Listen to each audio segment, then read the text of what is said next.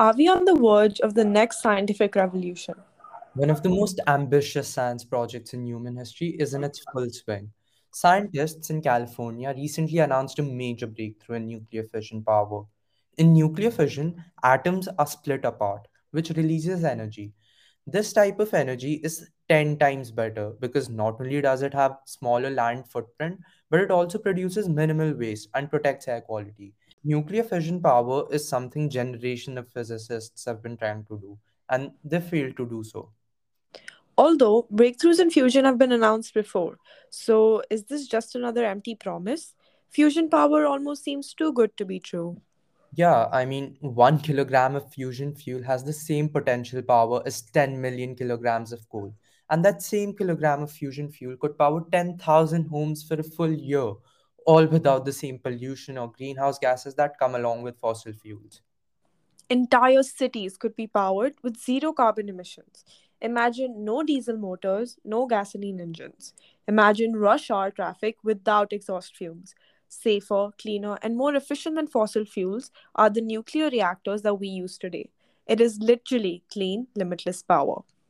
Fusion almost has this limitless potential because essentially it's like bottling up a star. If you look out of the window into the sky, that big, bright, glowing thing, that is a fusion reactor. Fusion is literally that power. But there is still a huge question. Can we bring fusion power to light up our electricity grids, much like how it lights up the sky from the sun?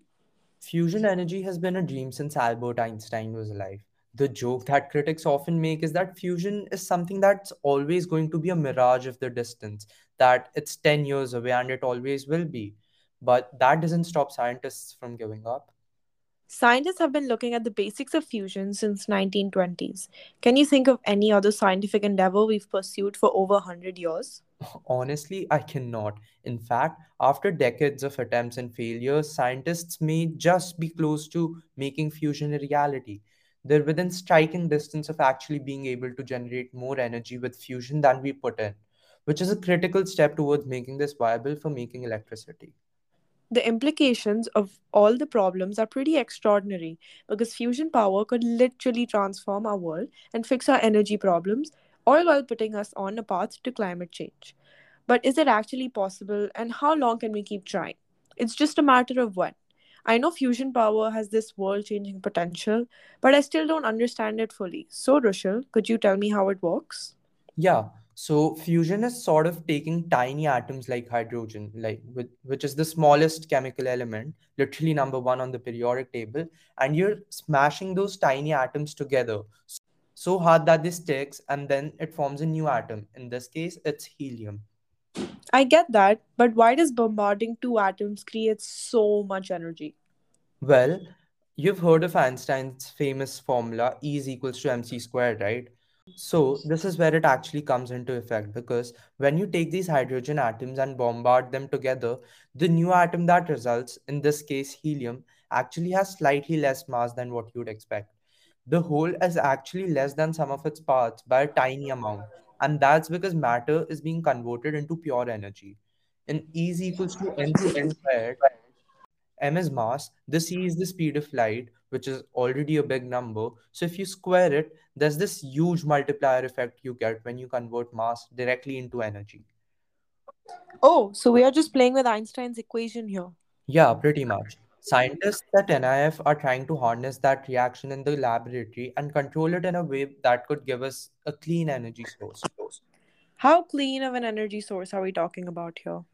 Super clean. Probably one of the cleanest energy sources we've come up with. We're talking about no carbon dioxide, no particulates, no nitrogen oxides, no sulfur oxides, and there aren't radioactive nuclear waste you get with conventional nuclear reactors. So, on almost every front, this is cleaner and better than anything else we've tried. If scientists at NIF can make this project work, it is a solution for all of humankind. It is sustainable and it can help meet the needs of the entire globe.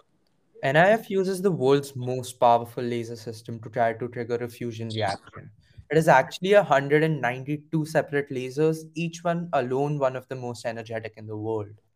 How did these lasers exactly accomplish fusion? Like, what are they actually trying to make?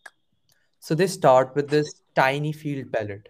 which is about the size of a peppercorn, and they zap it with these extremely powerful lasers. What they're trying to do is take that capsule, which is about 2 millimeters in diameter, and squeeze it down to half the diameter of a human hair, keeping it bound the entire time. Use the analogy of squeezing a water balloon. If you're squeezing a water balloon in your hands, you don't want it to extrude through your fingers and hence have to confine it evenly and compress it at the same time. As you squeeze, the balloon does anything in its power to squeeze back out from the tiny little gaps. So you can imagine how difficult it is to do this compression symmetrically. You want to try to confine it in a small space, but all the forces of nature are working against that. Yeah, and in the nucleus of an atom, the protons are positively charged. It's the same as when magnet poles repel, but at a subatomic level. You have to overcome these intrinsic forces. These are also very tiny particles. Imagine trying to aim two billiard balls at each other, but these are submicroscopic. It is like playing a very delicate game of pool. So, not only do you need to have enough kinetic energy, you also need to have atoms moving so fast, past, past each other that if they're aimed towards each other, they'll overcome the they'll overcome that resistance, collide, and stick. Exactly. So the laser energy starts out at a fraction of the amount of energy that you might have inside a laser pointer. And they and then they amplify it up a billion or billion times. This laser beam is traveling almost a mile around the facility. As it bounces between mirrors and amplifiers, it gains more power until you have the most energetic laser in the world. In order to start the fusion reaction and ignite it, you need a really powerful spark. It's like putting a match to a campfire. You put an initial amount of energy, but once that energy is there, the reaction generates its own energy and propagates itself. These lasers are supposed to provide this spark, but you need to provide it with a lot of energy in order for that to happen. This minimum amount of energy that this laser needs is called ignition. So they're shooting super lasers at hydrogen atoms and they're hoping that if they put enough energy into them, they can force them to fuse and hopefully ignite a process where more and more atoms will continue to fuse. Right. And recently they reported that they came closer than they ever have. And they say that now they're inches away from being able to get more energy out than they put in. And they think that this is now achievable. Like they have a pathway towards energy positive fusion based on the most recent results they got. This is extremely exciting.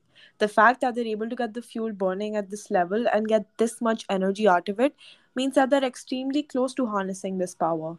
So it doesn't seem like a theoretical task that is impossible to do, but rather a mountain that they can climb. Yeah, the scientists are closing in on break even, which is this point where they can get as much power out of the fusion reaction as they actually used to trigger it in the first place. So, Rushal, what's this last step that's holding us back from gaining its full potential? So basically, there are a, so basically there are a lot of technical and scientific challenges that they need to overcome. The engineering challenges, designing the machines, the devices, and a lot more. If scientists continue pursuing this, they could find new things that they didn't know. In fact, they developed this whole subfield of plasma physics to try to understand fusion because it involves a whole new state of matter. Plasma is the fourth state of matter. You can obtain it when you heat steam at high temperatures and pressures. The trouble is that because it's such a novel state of matter and it only exists in these extreme temperatures and pressure conditions, scientists are still learning a lot about it. The timeline for fusion keeps on getting longer each day because the more they study, the more they realize what they don't know. Theoretically, fusion is absolutely possible, and there's no reason we can't do it other than our own limitations of imagination and will. Saying that fusion might never happen and not investing in it because of that is heavily lopsided because it is about the journey. Think about the space programs. What did countries get out of going to the moon? It's not that they have colonies there and their plan and their mining resources, but the simple process of pursuing something that's so far beyond anything we've attempted. Similarly, in fusion, we're learning a lot of things about plasma physics that we can deploy in industries like semiconductor and manufacturing. This entire process and the learning has implications in many other industries as well, but we do have hope that the future of nuclear fission can soon be harnessed to its full potential. And with that, we come to the end of our episode. This is your host, Tia. This is your host, Rushal. Thanks for tuning into Science Source.